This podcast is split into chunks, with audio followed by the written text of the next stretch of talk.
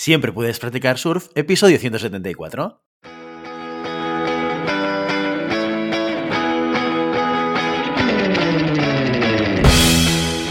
Bienvenido y bienvenida a Siempre puedes practicar surf, el podcast diario sobre recursos humanos. Este podcast está pensado para profesionales de recursos humanos, gerentes o jefes de equipo y podrás encontrar técnicas, consejos, ideas, conceptos y noticias sobre la gestión de personas. Eso sí, con un enfoque práctico y aplicable. Hoy episodio 174 del miércoles 23 de febrero del 2022, programa en el que vamos a explicar y desarrollar un caso práctico sobre gestión de personas. Pero antes, dejadme que os recuerde que podéis encontrar más contenido en nuestro blog e información sobre nuestros servicios en nuestra web, en globalhumancon.com.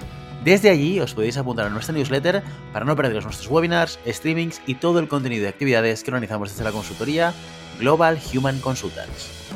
Los casos prácticos consisten en un primer capítulo en el que exponemos una situación real que ha ocurrido dentro de una organización y en el que al finalizar os proponemos una serie de cuestiones para resolver la situación de una manera más adecuada.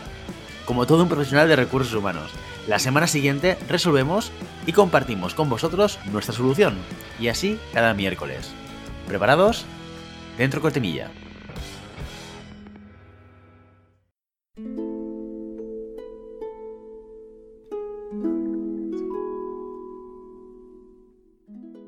Esta es una historia real. Los hechos descritos tuvieron lugar en Toledo en 2012. A petición de los protagonistas, los nombres han sido cambiados. Por respeto a todos los demás, el resto ha sido contado exactamente como ocurrió. La semana pasada presentamos un caso que, a ver, vamos a ver, reconozco que es una situación un poco exagerada, pero seguramente en cierta medida también te ha tocado llegar a vivirla una vez. Y si no, pues buena suerte para ti. Para hacer un poco de memoria, en el episodio anterior os hablaba de Emilio Nario. Emilio es dueño de una empresa que hasta ahora había sido próspera. La había heredado su padre y este del suyo y así sucesivamente. Siempre fue bien, pero los tiempos cambian y las necesidades del mercado pues también cambian. La empresa de Emilio no se adaptaba y eso se notaba. Las ventas caían y el engagement de los clientes también. Cuando Emilio pedía explicaciones, los gerentes de los distintos departamentos, que por cierto eran todo hombres, siempre dejaban claro el mismo mensaje. Existía un déficit de talento en los roles clave y la empresa necesitaba renovarse e incorporar nuevos profesionales. Llegados a este punto, Emilio no tuvo más remedio que ceder a la obviedad de que sus colegas tenían razón, así que pidió a los diferentes managers que contribuyeran en la actualización de la plantilla con nombres de posibles candidatos. Pero el tiempo pasaba y la plantilla seguía igual. ¿Es que no existía el perfil adecuado? Emilio decidió poner el tema en manos de profesionales, así que contrató un servicio de RPO. Para llevarlo a cabo correctamente, la persona que llevaría el proceso de selección necesitaba saber qué estaba buscando exactamente, aunque le parecía extraño que Emilio no encontrara nada por su cuenta, ya que el tipo de perfil que necesitaba pues no era para nada escaso. Entonces Emilio explicó que estaba buscando lo siguiente. Todos los candidatos debían ser, a ser posible, hombres de no más de 40 años con más de 10 años de experiencia en el puesto a cubrir, en el mismo, no similar, con estudios superiores, máster y posgrado, con conocimientos de inglés, francés, alemán y chino. El chino era un mercado que Emilio quería abordar cuanto antes, con experiencia liderando equipos internacionales, sin carreras familiares. En el emporio de los armarios, pues se trabajaba mucho y la familia no podía ser un impedimento. Con una alta resistencia al estrés y la frustración, acostumbrado a manejar grandes volúmenes de trabajo, pero que fuese muy atento a los detalles, Cuantos menos fallos, pues mejor. Etcétera, etcétera, etcétera. Y las preguntas que os lanzamos fueron las siguientes. ¿Lo que pide Emilio realista? Si fuerais Ofelia, la persona que lleva el RPO, ¿cómo procederíais ante esta situación? Y por último, ¿existe algún otro problema en la empresa aparte de la falta de talento? Pues bien, vamos con las respuestas. La primera pregunta, aunque parezca muy obvia, podréis pensar, hombre, pues muy, muy, realista, tal y como lo explicas, Guillermo, esto no lo parece. Y evidentemente no lo es. Pero la pregunta es muy importante, ¿por qué? Porque nos la tenemos que hacer cada vez que estamos con un cliente interno o con un cliente externo y nos hace pues la lista de requisitos que debería tener un candidato para formar parte de su equipo o para formar parte de su proyecto. Sobre todo en, estos casos como el que estamos dibujando en estos momentos, el tipo de empresa, el tipo de contexto y el tipo de histórico, una empresa que nunca ha tenido la necesidad de ir a buscar gente fuera, que ha sido bastante estable y demás, no tiene experiencia y no tiene recorrido en la búsqueda de talento. Entonces, lo más obvio muchas veces es decir, hombre, hago la carta a los reyes, cojo y hago una lista del candidato ideal, el mejor candidato que yo pueda encontrar. Por lo tanto, preguntarnos si esto es realista o no, no solamente es algo que es necesario, sino que es imprescindible en determinados casos. ¿Para qué? Para también hacer la reflexión con nuestro cliente, para decirle, ojo, que a lo mejor estás buscando algo que no existe dentro del mercado. Pero también podría ser que, sin un ejemplo tan extremo como el que estamos planteando en Emporio de los Armarios, sí que nos haga una descripción de un puesto o de un candidato potencial que fuese más realista. ¿De acuerdo? Y, esto hay que tener en cuenta y hay que pararse un momento aquí a la hora de analizar qué tipo de candidatura está necesitando o está buscando el cliente, porque a pesar de que podamos dibujar el perfil de requisitos de un candidato que sea realista, ojo con de qué manera esta descripción o este perfil de requisitos reduce mi mercado potencial de talento. Yo me he encontrado a veces con conversaciones con clientes que me dicen, pero Guillermo, ¿cómo puede ser que no encuentres a una profesional o una profesional con estas características? Porque gente en el mercado con estos idiomas, este nivel profesional y esta formación, tiene que haberla. Tiene que haberla dentro del mercado. ¿Qué pasa? ¿Que no la encuentras? Y a veces la respuesta es algo tan crudo y tan complicado como, sí, sí que la encuentro, pero estos tipos de perfiles o no quieren cambiar de trabajo o no les interesa tu proyecto. Ojo con esto, ¿eh? porque a veces sí que es cierto que, eh, y haciendo un símil, ¿no? Un paralelismo con el fútbol. ¿Podemos encontrar a, Messi? Pues sí, Messi existe, está dentro del mercado. ¿Cuántos Messi hay? Pues uno. O Cristiano Ronaldo, si crees que es un Messi, o si Messi es un Ronaldo. Bueno, dejemos de lado las discusiones futbolísticas, pero sí que es cierto que ese tipo de talento, ese tipo de perfil existe. ¿Podemos llegar a él? ¿Podemos hablar con él? ¿Podemos detectarlo e identificarlo? La respuesta es que probablemente sí, sí que lleguemos a él.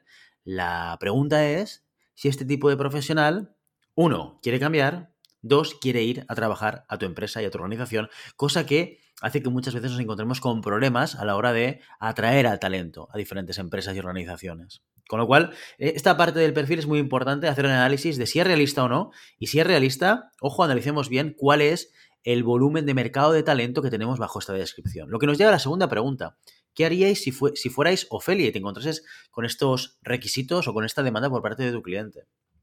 Para mí lo primero es que deberíamos hacer, como profesionales del, recruitment o de la búsqueda de talento, un poco de pedagogía con nuestro cliente. Hay que hacerle entender un poco lo que os decía antes. Oye, que lo que existe en el mercado no quiere decir que sea algo que esté dispuesto a incorporarse dentro de tu plantilla.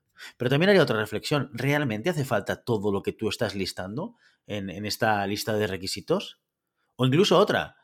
Dentro de las personas que están dentro de la organización, entre las cuales seguramente habrá un volumen de ellas, que las identificarás con gente que aporta valor adicional al negocio o a la empresa o al proyecto, o sea, que es tipo de gente que dices, me gustaría clonar a esta persona, tiene todas las características que estás definiendo. ¿no? Es, otro proceso de reflexión que te permite ver hasta qué punto todo lo que has escrito en esa carta a los reyes tiene sentido o no.